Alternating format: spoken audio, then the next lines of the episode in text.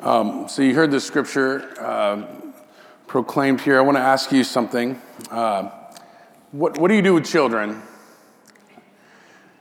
What do, you, what do you do with children? How do you interact with kids? How do you, do you enjoy kids? Tracy and I have had something like 20 something kids in the last four years in and out of our house through foster care. Uh, we have three daughters of our own. We've adopted one son, um, had and, and currently we have seven kids in our house. We love, love, love kids, but there's some caveats. Um, kids are absolutely amazing. So I've been, I've been impressed with the fact that a child's view of me has this incredible scene where I know me as a more uh, a mere mortal that's decaying daily when I often feel pain that I didn't realize I would have just from walking around or do anything simple. And yet, my son's view of me, for instance, especially Haddon, he has this incredible view of me to where he thinks I can answer any question. He, he literally the other day thought that, he, that I built the house. Because he said, Daddy, something's broken in the house. Can you fix it? And every man knows the question. You're going to say yes, and you know you can't fix everything.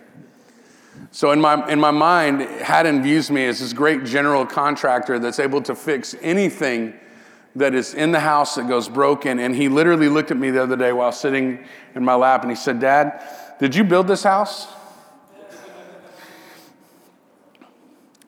It, it's, it's incredible how children perceive reality so different than most of us have learned to do. Um, whatever you're doing, they don't feel like breaking into any conversation. The other night, I got incredibly frustrated, to be quite honest, with Addie Kate. I was just trying to have a question, like just a simple conversation with my wife, and Addie was just all up in it. And she didn't do anything wrong. I was just like, I'm never going to have an adult conversation again in my life. And the reality is, kids are unbothered by the other things that, that humans, adult humans, feel. Completely unbothered by the aspect that if something is important to them in that moment, it must be important to you in your moment. It's, it's incredible, again, as I think through, Haddon thinks I'm the strongest man that has ever been born of woman. He asks the impossible of me. He'll constantly say things to make me feel such a sense of pride and humility at the very same time. Like, Dad, can you lift up that car over there? And, and the irony of me thinking in, in that, and my, my daughters think that I have uh, endless wealth. They will ask of the impossible, Dad, can we buy that Ferrari? That's never been asked. But, but think about the idea of how your kids perceive every aspect of your life, and it's an incredible level of confidence and trust in another to do exactly what they ask. And it's, it's amazing. And somewhere along the way, if you're an adult, you lost that. And then I want to be honest with you.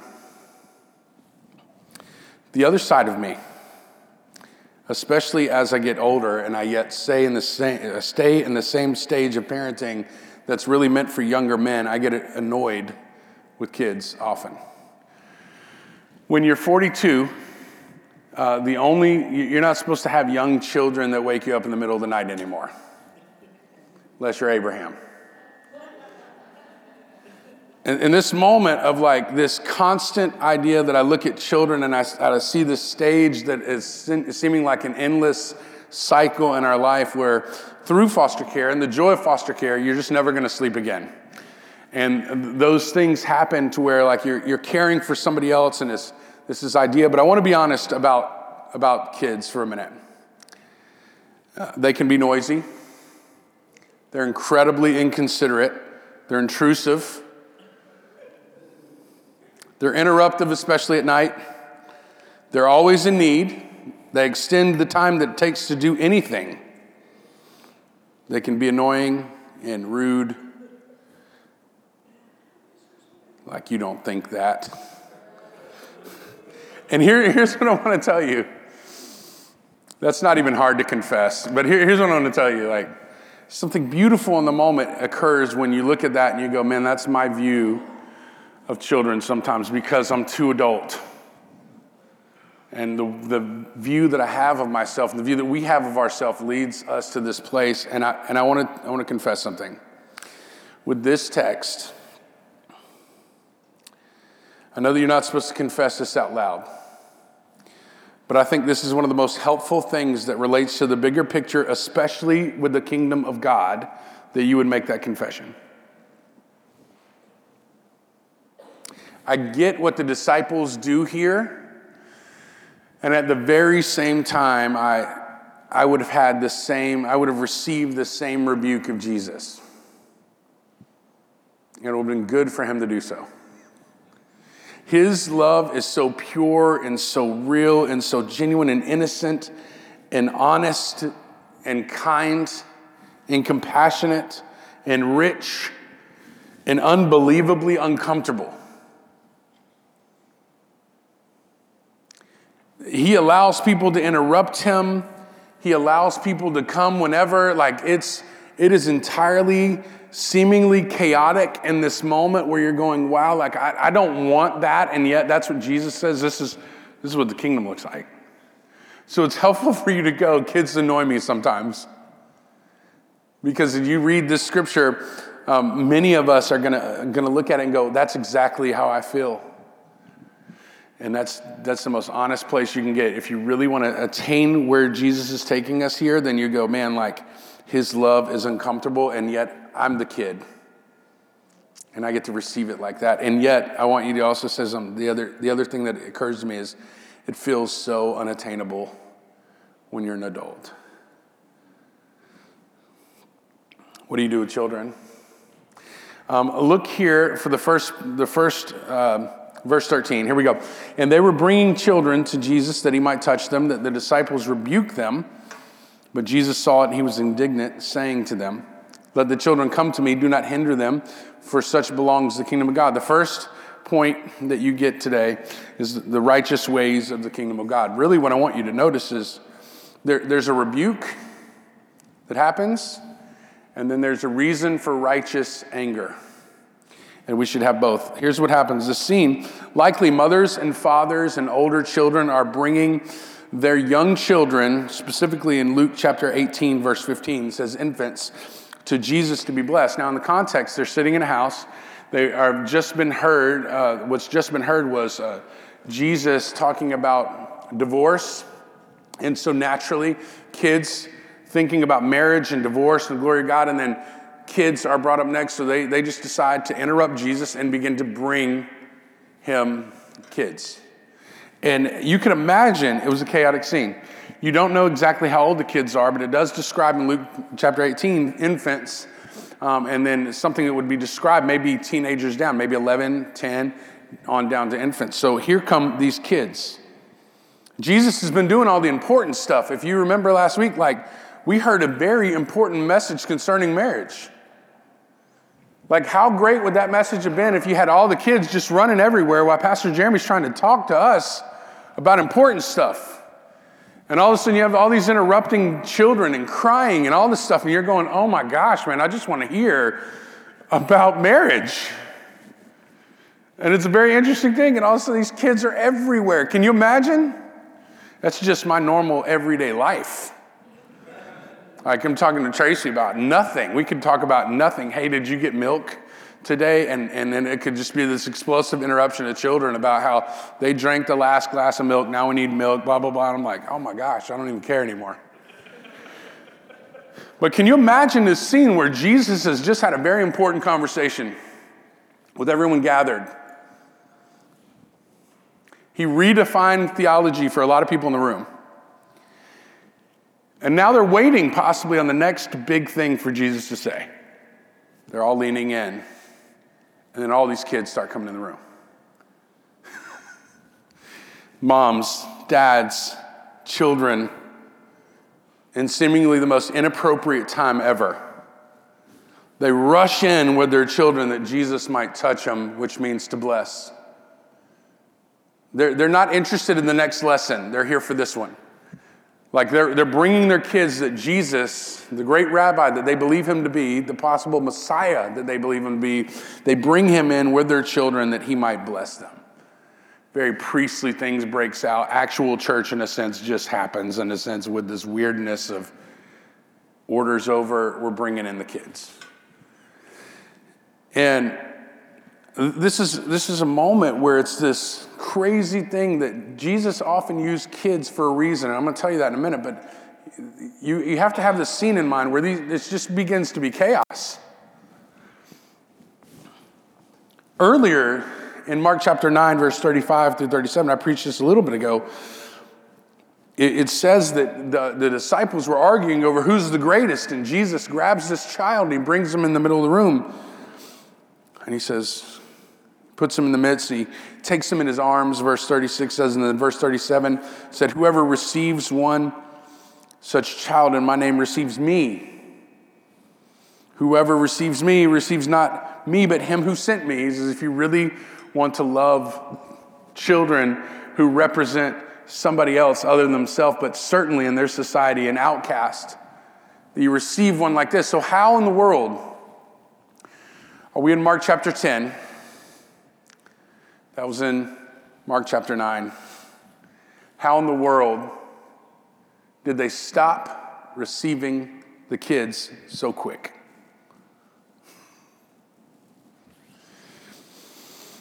The disciples' response to this chaotic scene was rebuke. Uh, they rebuked the, the children, it says, in context, possibly parents, but certainly they, they physically stopped the kids from coming in. They were rebuking them from coming to Jesus to be blessed. Uh, we're not completely certain why the disciples reacted in any way. It doesn't give you any clue. In fact, a lot of what I've just given you, even an illustration of Jesus teaching another lesson or something like that, was, was me. But here, here's what I want you to show. I want to show you something really interesting. I think that you would have reacted the same way too. And I could prove it. I've asked Shelby in the next five minutes to bring in all the kids. No, I'm just kidding. Wouldn't that be amazing though? You know why I didn't do that though? Because I want to teach. I don't want to be interrupted. Here we go. Haddon on three, right? Like, y'all have seen it before though. It's not something that's impossible to imagine. You've seen Haddon run, run around while we're doing something. He escapes, he's, he's like escapes the children's ministry. He's got a backhoe with a poster of Jesus and fish on it, and he crawls right through it. And then he runs in here and he just runs around. It's not, a poss- it's not possible to imagine that scene. And many others, like we just kind of like our response is like, there's the kids, like there we go. But imagine this moment, like for the disciples, who knows what they were thinking, and you're not even really mad at them for doing their action. If Jesus is about to do something really important, if he's going to continue on the conversation that he's going to do, then you kind of expect something to happen. Right? If Haddon was all of a sudden bust in the room, many of you would look to me even say something he needs to be done. That kid needs to be parented. Right? The reality of this moment is the disciples, for whatever reason, they stop and Jesus notices. It could be that they have not yet abandoned their cultural understanding of the social place of children. It could be their view of the children themselves, that they were relatively unimportant, that they did not need to break up this grand theological moment that was in a, in a setting for adults for the important theological stuff. Kids were not welcome. We have no idea. All we do notice is Jesus noticed. It's very clear in the text that Jesus was unhappy with what just happened. They were refusing to let people distract Jesus from teaching the important stuff or whatever reason it was. And if you remember, again, this, this moment, Jesus looks at them and he rebukes them. It says that uh, this, this beautiful thing that happens if you notice in the text, and I want you to see it. Jesus reveals his love by receiving the children, but also by rebuking the disciples. Sometimes his love is confusing. Sometimes you look at it and you don't understand, like the rebuke that you just got was actually a very loving thing to happen. So Jesus saw what's happening. He noticed, the, the Bible describes that he was indignant. Jesus was aroused to anger. In his case, it was righteous anger toward the injustice that was being carried out by his own disciples, who should have been helping and receiving the kids, but instead is actually refusing them to be in the presence of Jesus. When Mark used this word, he clearly draws a line for us to understand whose side you should be on. Um, if, you're, if you're looking at the disciples and you're going, even in confusion, I would have sided with them. At this very moment, you change sides. At this very moment, you, you reevaluate the situation that's happening you go, What did the disciples do wrong? I don't get it. And when Jesus shows up and his, he looks indignant, he was indignant, he begins to show that the disciples are actually wrong in their action. They should have learned already. They should have adjusted their theology. They should have adjusted their understanding. They should have warmly embraced the parents and the children, celebrated their awareness of Jesus' greatness, received the, the kids like Jesus would himself. But they didn't. Um, Charles Spurgeon has this quote, and I thought this was an incredible uh, quote for this. It says, It must be a very great sin indeed to hinder anyone from coming to Christ. It's the only way of salvation from the wrath of God, salvation from the terrible judgment that is due towards sin. Who would dare keep the perishing from that way? Uh, think about this for a minute. Like, this is what was happening. The disciples are literally rejecting instead of receiving the kids. Go away. James Edward says the object of a person's indignation reveals a great deal about them. Jesus' displeasure here reveals his compassion and defense of the helpless, the vulnerable, and the powerless. He taught, Let the children come to me, do not hinder them, for such belongs the kingdom of God. Why? If you have an American understanding of this text, then we just think like kids like we understand. And maybe they're unruly, maybe they're noisy, maybe they're whatever. But in this day, when Jesus sees a child, he's, it's, it's almost a two part vision. You definitely see a kid, but you see something else. Was Jesus looking at the children as an example of the, king, of the kingdom itself? Why did he say this? Was it because, you know, um, their innocence? Of course not. Was there purity? No. Was there childlike behavior? Not even that. You really have to understand this in a larger setting. He, he looks at them because they are the people that have no value. Kids typically are not a part of a value system. Uh, we, don't, we don't push them to the margins in America, uh, we push them to the middle. They're center in our lives. So when we look at this, it's kind of a strange behavior. If you have your kids in your life and they're at the center, they actually make the decisions. You say kids don't make decisions. Some people make decisions around where they go to church, what they do. If the church isn't entertaining their kid, they'll they literally will hop up. This could be the best place for you on the planet. But if your kid all of a sudden doesn't like it here, and another church down the street has pizza parties or anything else, you will leave.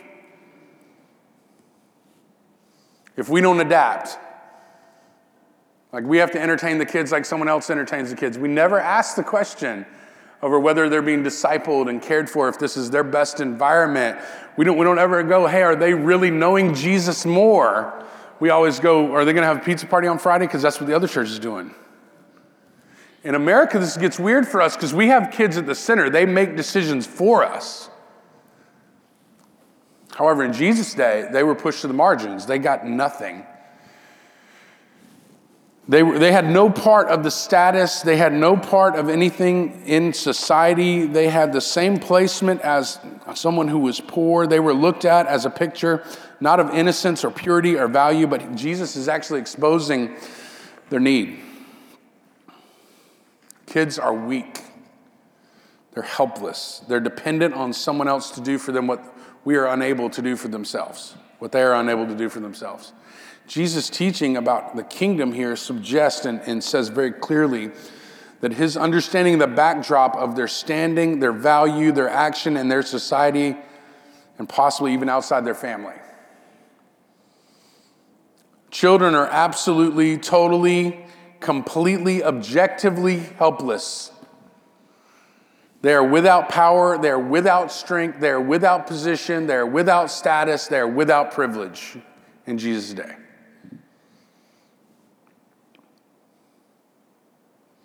And it's incredible because when you look at this, uh, everything that pushes forward on this is into that mindset that children begin to be representative of somebody else in culture. The disciples aren't interested in, they're, they're interested in creating this environment to where teaching can happen and adults can listen and learn. Um, you, you don't do that well with children in the room. So it makes perfect sense to some degree, but then when Jesus opposes their action, we, we need to rethink our own position. So when you look at that, uh, you, you, you think through this idea of like, who do I don't want in the room? It may not be children. I'm not advocating we bring children in. Believe me, I'm not advocating that. I'm not advocating for integrated church personally. Someone else might be advocating that. Me, no. Why did he say that? Look in verse 15. Truly, I say to you, whoever does not receive the, the kingdom of God like a child does not enter it. The idea that Jesus goes further now and he says, Amen. He wants you to co- come close and listen to affirm what he's about to say. He says, If you don't enter the kingdom like a child, you don't enter the kingdom at all. When he says you will not enter the kingdom, it is very strong. It's not, this is not a subject that you can go, maybe I can talk him out of it. No, this is an absolute thing. The way that we enter into the kingdom is like a child. The kingdom is not received through your earnings, it's not received through a display of absolute power, it's not status, it's not the things that you think you bring to the table. It gets really weird for us right now when you go, the kingdom of God is actually an absolute trust and display to the dependence upon another. Children are a perfect example of what it means to receive the kingdom and what it looks like because they have nothing that they can offer or bring. He says, You want to become like a kid? You become like a kid in your standing and, and how you receive. You're standing, you affirm that all you bring is a humble standing. It doesn't matter if, even if you're a king, you're now a child. You have no standing, no position, nothing that will help you whatsoever. You're an outcast in society. You're a reject, and you're, and, and that's how we come. We, we come and we go, I have nothing. I am nothing. And then what you bring, you, you, you receive it like a child. All you bring is nothing. You, you say, I am nothing to some degree, and I have nothing to bring. Children are absolutely helpless. They live in the hands of another. This is Danny uh, Akin. Yet, even at a tender age, they seem to be filled with hope and expectation. They don't know all they need, but they do need, uh, they know they need the help of another. They're hopeful that they will receive it. They come small, helpless, and powerless.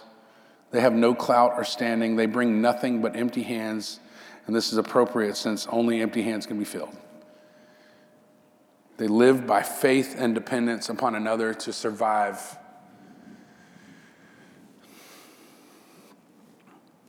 When they're hungry, um, they ask you to fill their plate, and then they refuse to eat.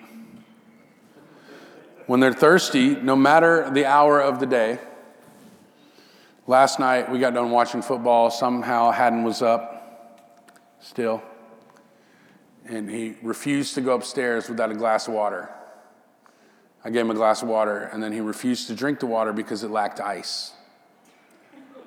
I gave him some ice. And then we had to get his blanket and his warmie and something else I don't even remember. And then he couldn't carry it all upstairs, so I had to help him. He had to give me the glass of water that he was holding. It was a glass of water that he was holding by his teeth. And I was like, son, that is unbelievably dangerous. And so he's like, Here, daddy. so I grab it and we go upstairs and I, I put him to bed. And he's like, Will you read me a story? No, son, it's 11:30. Well, I'm not going to go to bed without a story. Yes, you will. Do you get like kids have this, this amazing thing to request anything from you when they're sick? Even when they can't request your help, you, they do everything that you understand to make them know, to make it known that they need you. You see, kid, kids are in this place of dependence and in this uh, beautiful imagination that, that Haddon doesn't know that I'm not a doctor and I'm not a, a general contractor and I'm not these things at all. But in his mind, it doesn't matter. Wouldn't, wouldn't you understand the kingdom like a child in some degree where we, we have lost the imagination for what God can do in our life? Wouldn't you understand that we've lost the request? There are things that you think you can handle now. Where, where have you gone if you're in need anymore? What do you do? You, go to your wallet? What happens when we're in need? See, a, ch- a child has no option. An adult has options. When you have credit, you have options, but a kid can't. What do you do? Jesus said, This is what the kingdom's like. This is how we receive it. This is who you are. What would your credit score matter in heaven? It won't. What would your credit card do in heaven? It nothing. You're, you're in a complete place of need, and we just don't realize it anymore because we think we can take care of ourselves. The disciples in there sure, sure thought they could.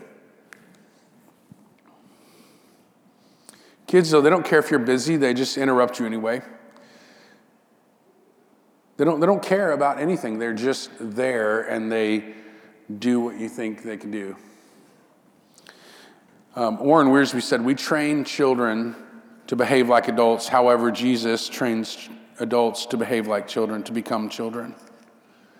Tim Keller, this is one of my favorite quotes, uh, and it happens to me often. It's like a real life quote that just keeps happening, like Groundhog Day. The only, well, other than I'm not a king, but listen, the only person who dares to wake up a king at 3 a.m. for a glass of water is a child. And listen what he says after that. That's an amazing thought. He says, We have that kind of access.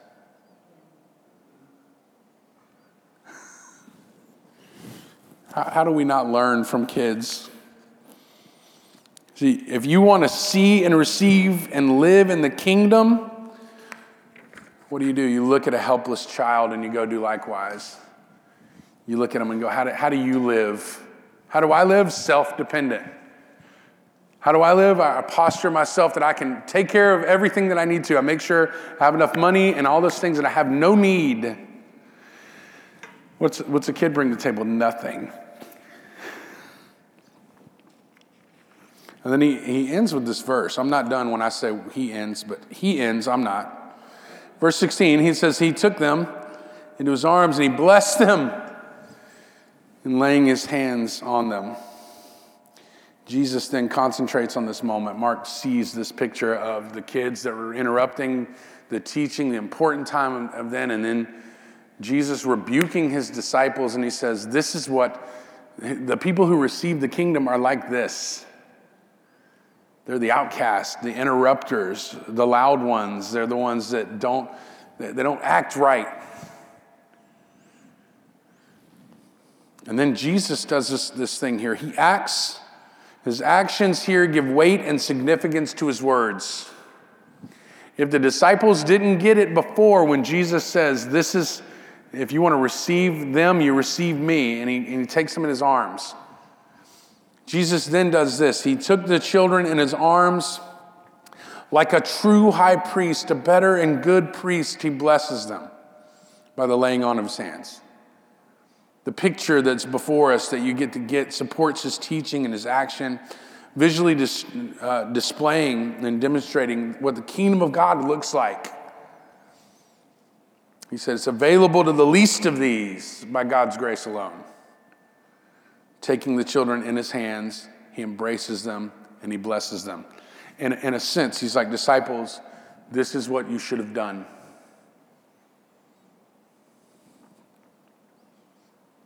He now says, This is what you should have done. This is what we do now. This is what the kingdom looks like. The worthless have worth. The rejected have acceptance. The pushed aside to the margins, they come to the one who's at the center. The one without value in this world has value in the kingdom. Jesus embraces those who the world normally rejects. You understand? You understand when you become an adult, you value status, you value position, you value power, you value worth, you value all the things, the lies and the trapping of the world in our society, that you're not worthless if you do these things, that you're not vulnerable if you do these things, you're not helpless if you do these things.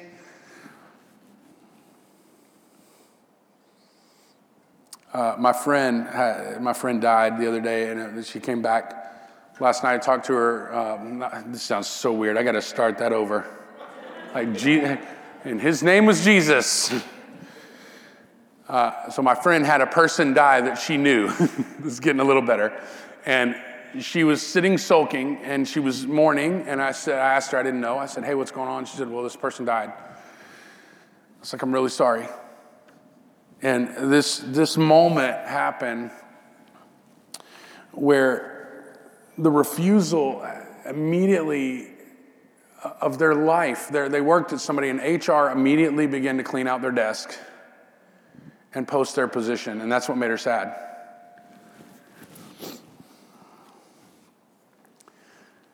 The reality of this thing is she had family at home, like she's grieving.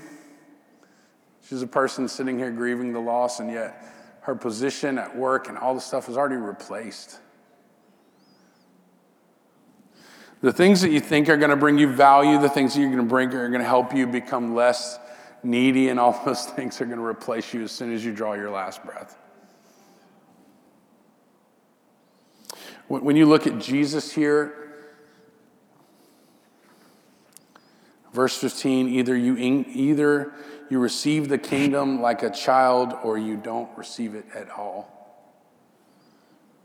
Do you understand?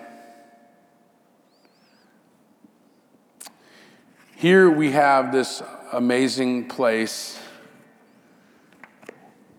where the only way to receive this kingdom is to humble yourself to become a child of God. Here's the kingdom beyond birthright, beyond status, beyond a people, beyond any of your good works, only given by the grace of God for those that will humble themselves and become like the outcast, become like the vulnerable, become like the person that doesn't have status. Here we get to proclaim that Jesus has done something for us in his life and his death and his resurrection we could have never done for ourselves. Here we get to gladly submit to the ways of the kingdom and live under this countercultural approach to the way that we perceive life. Don't you see?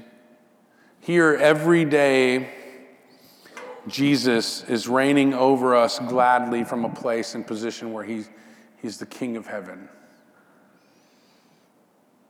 The kingdom is far more than the world could ever offer you. But you have to come in like a kid. Jesus took the kid in the middle and, and, and he says, Hey, listen, these kids that are coming that I'm going to take in my hand, I'm gladly going to allow them to interrupt the next whatever moment's going to happen. They're the outcast. They're the rejects. They're the vulnerable. And Jesus says that's how you have to understand yourself. Who are you if you stand before Jesus? What does it matter if you stand before someone at work or in your neighborhood or any other status in your life? Who cares? How do you measure up to them doesn't matter. What about Christ Himself? You stand before Him as a beggar and gladly.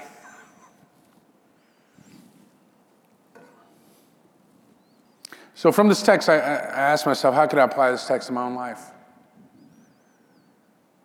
I have a love hate relationship with children. I love the creativity. I love who they are. I love everything about that, but they still annoy me. So I like the disciples, honestly, would have, would have probably received the same rebuke, and it would have been necessary for me, and it is necessary for me from time to time. And I need to remember that this little child who is crazy and loud and all these things, that I just hide better in plain sight. I do all that stuff. I'm just an adult now. Jesus said you need to be like a child. Come into the kingdom and you'll learn how to be a child of God, not just a child of the world. Not running around going crazy, never doing anything good. I'm not advocating that we just uh, embrace that. I'm saying you want to come in the kingdom, you come in like a child in your weakness, in your position, and then you live there. Live in that humility that you have nothing to offer. Live in the humility that you can't take care of yourself. Live in that humility that you are always in need. and then what happens? Jesus will embrace you. He will lay his hands on you, he will bless you.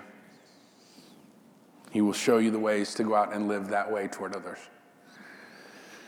Can you set aside the view of yourself can you set aside the one that takes care of your own needs, that you don't need anybody, that you're independent, that you're at the center of your life, that you're living in pride?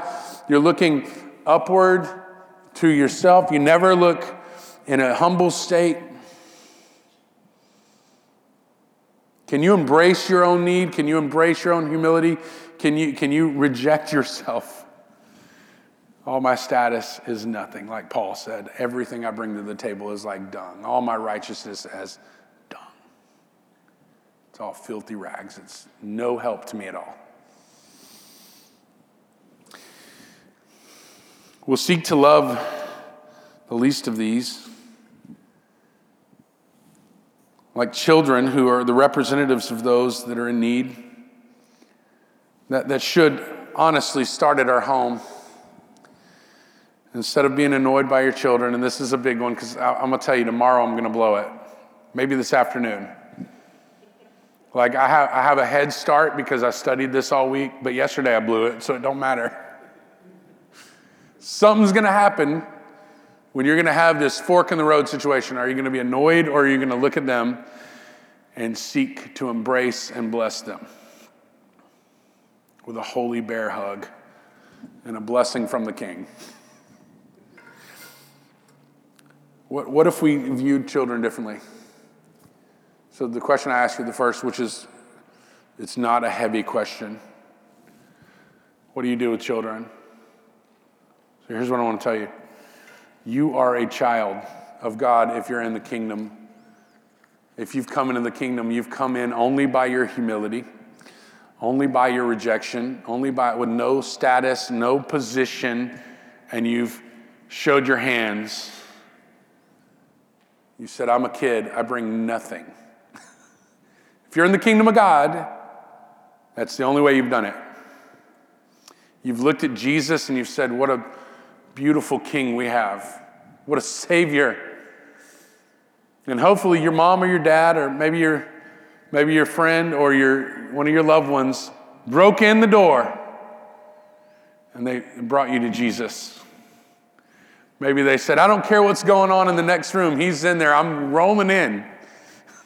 You have to meet this Savior. I want them to bless my child. I don't know if that's what happened to you. I know this. If you've come, you've come because you're like a child. You have no value, no position, only need. And then if you've come to Jesus like that, He embraced you, He has blessed you. And now we go out as the children of God and do the same. Pray with me. Father, thank you for a beautiful time with the gathered church. I pray this week that we would see ourselves in the clearness of the gospel, that we are valued, that we are loved, that we are cared for, that we are accepted because Christ has done something for us, not anything we've done. Thank you that the way that you see the children of God are those that are uh, worthy and positioned in Christ. So, Father, I thank you for that. I thank you, Jesus, for the beauty of the gospel reality. And I pray that if there's anyone in here that's clinging to pride, clinging to status, clinging to self worth, clinging to those things, hoping that you'll find value in them, I pray that they would see today that you will not, that they need to come like a child. We ask that in the name of Jesus.